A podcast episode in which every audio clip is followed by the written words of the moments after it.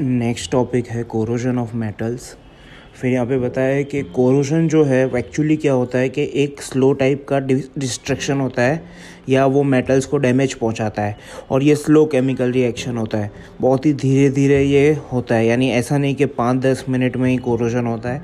ये एक slow process है और ये एक टाइप का ऑक्सीडेशन रिएक्शन है। ऑक्सीडेशन का मीनिंग क्या होता है? इसके अंदर जो मेटल होता है, वो ऑक्सीजन के साथ कंबाइन होता है और ये कोरोजन क्रिएट करता है। या उसको अपने सिंपल लैंग्वेज में रस्टिंग भी कहते हैं। रस्ट क्रिएट करता है। Rusting is a example of slow oxidation और रस्टिंग जो है, उसके वजह से कोई भी मेटल जो है, वो कोरोड होता है। कोरोड का मीनिंग क्या होता है? उसके ऊपर की लेयर जो है, वो धीरे धीरे पाउडर फॉर्म होकर निकलने लगती है। तुम जब भी आयरन को देखोगे तो आयरन के ऊपर जो पुराना जो आयरन होगा, उसके ऊपर लाल कलर के वो रफ मार्क्स होते हैं। वो एक्चुअली क्या होता है? आयरन और ऑक्सीजन जो है वो कंबाइन होता है और उसके ऊपर ये रस्ट फॉर्म होती है। और ये जो रस्ट जो फॉर्म होता है वो एक्चुअली कुछ नहीं होता। वो आयरन का ऊपर लेयर जो है वो खुरदुरा हो जाता है पाउडरी फॉर्म हो जाता है। और जितना तुम उसको स्क्रैच करोगे, वो निकलता जाएगा। तो अल्टीमेटली क्या होगा कि आयरन जो है वो कमज़ोर होता जाता है। ये कोरोजन के वजह से। फिर देख सेकेंड पैराग्राफ में बताया कि जब आयरन एटमॉस्फेरिक ऑक्सीजन और मॉइस्चर एटमॉस्फेरिक ऑक्सीजन और मॉइस्चर यानी नमी या वाटर के कांटेक्ट में आता है, और लॉन्ग समय तक अगर ये तीनों चीज़ कांटेक्ट में रहती है तो उसके ऊपर एक रेडिश ब्राउन कलर का लेयर हो जाता है, जिसको अपने केमिकली कह सकते हैं हाइड्रेटेड फेरिक ऑक्साइड और इसको कॉमन लैंग्वेज में रस्ट कहते हैं। और ये जो पूरा फॉर्म में प्रोसेस होता है रस्ट को बनने का उसको कहते हैं रस्टिंग और क्योंकि आयरन में होती है तो उसको अपने कहते हैं रस्टिंग ऑफ़ आयरन ऐसा नहीं है कि ये सिर्फ़ आयरन में ही होता है. सेकेंड पैराग्राफ में लोग ने कॉपर का बताया कि अगर तुम कभी भी कोई कॉपर की रिंग होती है, जैसे कुछ भगवान की रिंग्स होती है, वो कॉपर की होती है कॉपर के वेसल्स तुम यूज़ करते हो, अगर कॉपर के वेसल्स जो है वो एटमॉस्फेयर के ऑक्सीजन से कंटिन्यू कंटिन्यूस कॉन्टैक्ट में रहते हैं ठीक है? तो उसके ऊपर अगर तुम देखोगे ना तो एक ग्रीन कलर का लेयर हो जाता है। जैसे मैं एक रिंग पहनता हूँ ग्रीन कलर की मीस वो सॉरी कॉपर की रिंग है, पंच धातु की है। तो वो मैं कंटिन्यूस पहन के रखता हूँ। तो देखो, हम जब हाथ पे पहनते हैं तो हमारे हाथों में स्वेटिंग होती है और एटमोसफियर का ऑक्सीजन है। ये सब जब कांटेक्ट में आता है तो ये ग्रीन कलर का एक मार्क कंपाउंड बनता है, जिसको कहते हैं कॉपर कॉपर कार्बोनेट और इसको कॉमन लैंग्वेज में कहते हैं पैटिना और ये हम कॉपर वेट यूटेंसिल्स के ऊपर भी देख सकते हैं कई जगह पे। और एक्चुअली ये जो लेयर होती है, वो कॉपर को कोरोड करती है। और copper also corrode and form a black brown layer of copper oxide दूसरा जो कॉपर में जंक लगता है, वो कॉपर ऑक्साइड की वजह से होता है। और वो कॉपर के अराउंड डार्क ब्लैक कलर जैसी रिंग ऊपर लेयर बना जाता है। इसके अलावा दूसरा जो एग्जांपल दिया है, वो एल्यूमिनियम का एल्यूमिनियम बहुत ही ज़्यादा रिएक्टिव मेटल है और वो इजीली एल्यूमिनियम ऑक्साइड फॉर्म करता है when expose to atmospheric oxygen उसके लिए जो भी अपने बर्तन यूज़ करते हैं और ये, उसके ऊपर एल्यूमिनियम ऑक्साइड की हल्की सी कोटिंग होती है। देखिए यहाँ पे बताए ना, ये जो ऑक्साइड की कोटिंग होती है ना, उसको फर्दर कोरेड होने से रोकती है। यानी अपने ऑलरेडी एल्यूमिनियम के ऊपर एल्यूमिनियम ऑक्साइड की एक पतली सी लेयर बना देता है कि वो फर्दर आगे और कोर कोरोड ना हो जाए।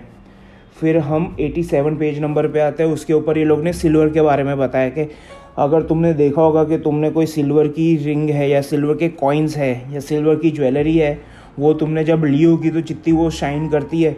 दो तीन साल के बाद या छः महीने के बाद भी आजकल तुम देखोगे तो वो थोड़ी डल हो जाती है। डल ही नहीं, थोड़ी डार्क या ब्लैकिश कलर भी हो जाता है। तो यहाँ पे पता है कि सिल्वर भी है ना, वो एटमॉस्फेयर के साथ स्लोली रिएक्ट करता है। और एटमॉस्फेयर के अंदर जो भी पॉल्यूटेंट्स होते हैं या जो भी गैस होता है, उनके साथ ये कंबाइन हो जाता है। तो और ये सिल्फ, सिल्वर सल्फाइड बनता है। सिल्वर का फॉर्मूला होता है एजी और सल्फाइड का फॉर्मूला होता है एस तो ए जी टू एस ये बनता है, जो सिल्वर सल्फाइड जो है वो ब्लैकिश कलर होता है।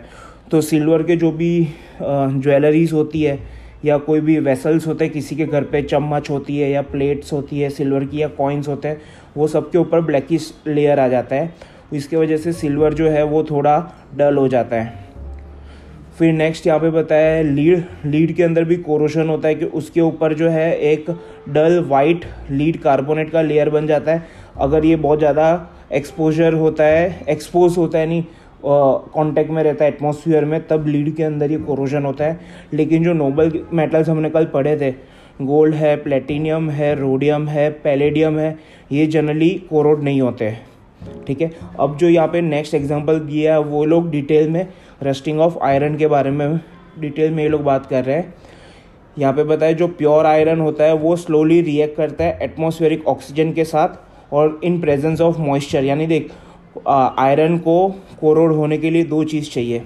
एक तो इनको चाहिए एटमॉस्फेरिक ऑक्सीजन और एक इनको चाहिए मॉइस्चर और तब इसके ऊपर ये जो रेडिश ब्राउन कंपाउंड बनता है, जिसको अपने कहते हैं रस्ट रस्ट कैसा होता है, वो सॉफ्ट होता है और एकदम पोरस होता है। पोरस यानी पोर्स वाला होता है। और और अगर इसको हम थोड़ा भी रब करते हैं ना तो इजीली वो निकल जाता है।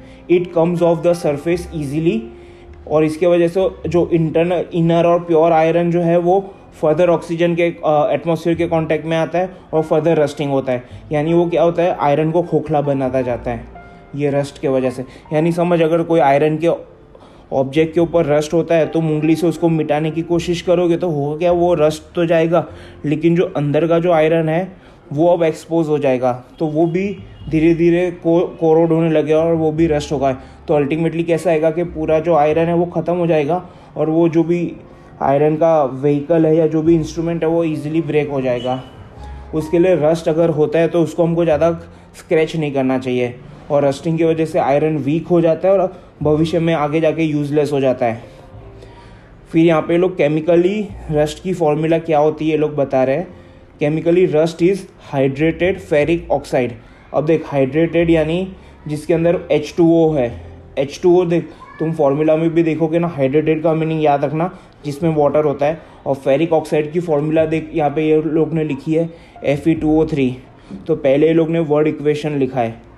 आयरन प्लस ऑक्सीजन फिर बाद में एरो के ऊपर ये लोग ने लिखा है कि अगर मॉइस्चर प्रेजेंट होगा लॉन्ग पीरियड ऑफ़ टाइम के लिए तो क्या बनेगा? हाइड्रेटेड फेरिक ऑक्साइड जिसको अपने कॉमनली रस्ट रस्ट के नाम से जानते हैं। और फिर नीचे इसको सिम्बॉलिक इक्वेशन के फॉर्म में लिखा है। उसमें क्या लिखा है? देख आयरन की फॉर्मूला होती है एफ़ ऑक्सीजन की फॉर्मूला होती है ओ टू मॉइस्चर की फॉर्मूला मॉइस्चर यानी होता है तो पानी है वेपर के फॉर्म में। तो उसकी फॉर्मूला है एच टू ओ और एन यानी नंबर ऑफ़ मॉलिक्यूल्स यानी कितना पानी है, कम पानी है, ज़्यादा है। और अगर ये लॉन्ग पीरियड ऑफ़ टाइम तक रहेगा तब रस्ट बनेगी और रस्ट की फॉर्मूला देखो क्या है। ये इंपॉर्टेंट है, ये याद रखना।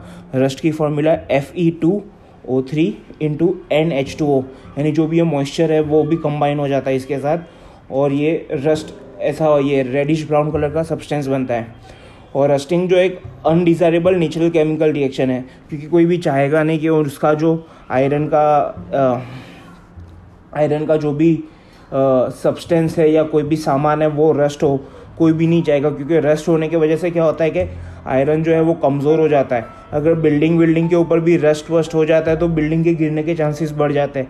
या शिप्स है, या स्टीमर्स है या रेलवे इक्विपमेंट्स है या मशीन्स है, अगर उसके ऊपर भी रस्ट हो जाता है तो वो बहुत ही ज़्यादा डैमेज हो सकता है, यानी वो पूरा इंस्ट्रूमेंट लॉन्ग टाइम में बिगड़ जाता है। उसके लिए कहते हैं कि पुराने जो बिल्डिंग्स होते हैं, जो आयरन से बने हुए होते हैं, वो अगर, क्योंकि देख, हर साल बारिश आती है तो बारिश आएगी तो थोड़ा तो मॉइस्चर पहुँचेगा अंदर के सलियों तक, जो आयरन के रॉड्स होते हैं उसके अंदर तो उसकी वजह से वो जो पूरा का पूरा बिल्डिंग है, वो पुरानी बिगड़ सकती है। तो उसके लिए लोग रस्ट को रिड्यूस करने के लिए अलग अलग स्टेप्स उठाते हैं, वो मेरे ख्याल से नेक्स्ट टू नेक्स्ट टॉपिक पे, यानी पेज नंबर 88 या 89 से स्टार्ट होगा। अब अब ये लोग बताए, बता रहे कि रस्ट को रस्ट की अगर केमिकल फॉर्मूला है तो उसका एक नेचर भी होगा। तो ये लोग ऐसा कहते हैं कि रस्ट जो है वो बेसिक इन नेचर होता है। यानी रस्ट रस्ट रस्ट की फॉर्मूला हमने पढ़ी थी F E two O three into two into N H two O और ये बेस होता है जैसे एसिड एक होता है और एक बेस होता है तो ऐसे ये लोग कह रहे हैं कि रस जो है वो बेसिक ही नेचर है। उसके लिए एक्टिविटी ये लोग ने बताई है। इस एक्टिविटी में ये लोग ने क्या बताया है कि हम एक बीकर लेंगे उसके अंदर हम थोड़ा रस्ट डालेंगे। रस्ट यानी जो भी आयरन के ऊपर जो रेड कलर वाला भाग है ना उसको स्क्रैच कर करके निकालेंगे और उसको ये पानी के अंदर डालेंगे ठीक है? फिर हम रेड कलर का लिटमस पेपर ले, लेंगे। फिर क्या होगा? जैसे ही अपने ये मिक्सचर बनाया रस्ट और वाटर का बीकर के अंदर हमने थोड़ा पानी और थोड़ा रस डाला और उसको मिला दिया। और उसके अंदर अगर हम रेड लिटमस पेपर रखेंगे, ठीक है तो रेड लिटमस पेपर ब्लू हो जाएगा। जब भी रेड लिटमस पेपर ब्लू होता है तो ये समझ जाने का कि ये बेस है। क्योंकि हम लोग को लिटमस टेस्ट अगर तुमको याद हो तो लिटमस टेस्ट में क्या होता है? दो टाइप के पेपर्स होते हैं, एक ब्लू लिटमस पेपर और एक red litmus paper blue litmus paper अगर रेड होता है तो वो एसिडिक इन नेचर है। लेकिन अगर रेड लिटमस पेपर ब्लू होता है तो वो बेसिक इन नेचर है। और अगर कोई भी चेंज नहीं होते, ठीक है रेड भी चेंज नहीं होता ब्लू भी नहीं चेंज होता तो वो न्यूट्रल सब्सटेंस है। तो देख, इसके अंदर हमने क्या देखा कि बीकर के अंदर पानी और रस्ट जब डाला और उसको हमने गोल गोल करके मिक्स किया तो उसका कलर जो है वो रेड से ब्लू हुआ। और ब्लू हुआ, इसका मीनिंग ये बेसिक इन नेचर है। आगे ये लोग ने बताया कि रस्टिंग होने के लिए क्या कंडीशन है तो ये ऊपर आ चुका है कि रस्टिंग होने के लिए मेनली दो चीज़ चाहिए। एक हमको चाहिए प्रेजेंस ऑफ़ ऑक्सीजन और दूसरा हमको चाहिए प्रेजेंस ऑफ़ वाटर ये दोनों चीज़ ज़रूरी है रस्टिंग के लिए। और आगे ये लोगों ने एक एक्टिविटी बताई है, जिसके अंदर बताते हैं कि कैसे ऑक्सीजन और वाटर दोनों ज़रूरी होता है रस्टिंग के लिए। तो देखो, यहाँ पे तीन ये लोग ने टेस्ट ट्यूब लिया है, ठीक है? तीनों टेस्ट ट्यूब के अंदर ये लोग ने अलग अलग चीज़ें रखी है। एक टेस्ट ट्यूब ये लोग ने कैसी रखी है? फ़र्स्ट वाली टेस्ट ट्यूब है, उसके अंदर आधा पानी रखा है और उसके अंदर एक खिल्ली रखी है, ठीक है? और दूसरी टेस्ट ट्यूब के अंदर ये लोग ने क्या रखा है? खिल्ली जो है वो पूरी की पूरी पानी के अंदर डिजोल्व है और पानी के ऊपर एक ऑयल की लेयर है, यानी ये लोग ने एक दो कैसे, आधी सेंटीमीटर ऑयल का लेयर रखा है। ऑयल का लेयर क्यों रखा है कि अगर ऑयल है ना तो वो ऑक्सीजन को अंदर जाने नहीं देगा। ठीक है? और थर्ड वाले में लोग ने क्या किया है? ये जो टेस्ट ट्यूब है, उसके अंदर ये लोग ने एक पाउडर डाला है कैल्शियम क्लोराइड का एनहाइड्रस कैल्शियम क्लोराइड का। एनहाइड्रस कैल्शियम क्लोराइड क्या करती है? वो जितना भी मॉइस्चर होती है ना, वो एब्जॉर्ब कर लेती है। तो थर्ड वाली टेस्ट ट्यूब में क्या है? एनहाइड्रस कैल्शियम क्लोराइड वो क्या करेगी कि इसके अंदर ऑक्सीजन तो होगा, लेकिन जो वाटर होगा या जो भी एटमॉस्फेयर के अंदर नमी होगी ना, वो सारी एनहाइड्रस कैल्शियम क्लोराइड एब्जॉर्ब कर लेगी। तो देख फ़र्स्ट टेस्ट ट्यूब में हमारे पास ऑक्सीजन भी है और नीचे वाटर भी है, दोनों चीज़ है। सेकेंड के अंदर हमारे पास वाटर है या मॉइस्चर है, लेकिन ऑक्सीजन नहीं है, क्योंकि हमने ऊपर ऑयल से ढका हुआ है। और तीसरे के अंदर हमारे पास ऑक्सीजन है, लेकिन इस बार मॉइस्चर नहीं है, क्योंकि मॉइस्चर सारा एब्जॉर्ब कर लिया कैल्शियम क्लोराइड ने। तो हम क्या नोटिस करेंगे, जो फ़र्स्ट वाली खिल्ली है नेल है, उसके ऊपर रोस्ट रस्टिंग दिखेगी। क्यों रस्टिंग दिखेगी? क्योंकि उसको दोनों ही चीज़ मिल रही है। उसको उसको ऑक्सीजन भी मिल रहा है और मॉइस्चर भी मिल रहा है। तो इस एक्टिविटी से हम ये कंक्लूड कर सकते हैं कि रस्टिंग होने के लिए दो चीज़ ज़रूरी होती है, एक ऑक्सीजन और एक मॉइस्चर भी ज़रूरी होता है। और नेक्स्ट पार्ट में हम पढ़ेंगे प्रिवेंशन ऑफ़ रस्टिंग के बारे में। रस्टिंग को हम कैसे प्रिवेंट कर सकते हैं?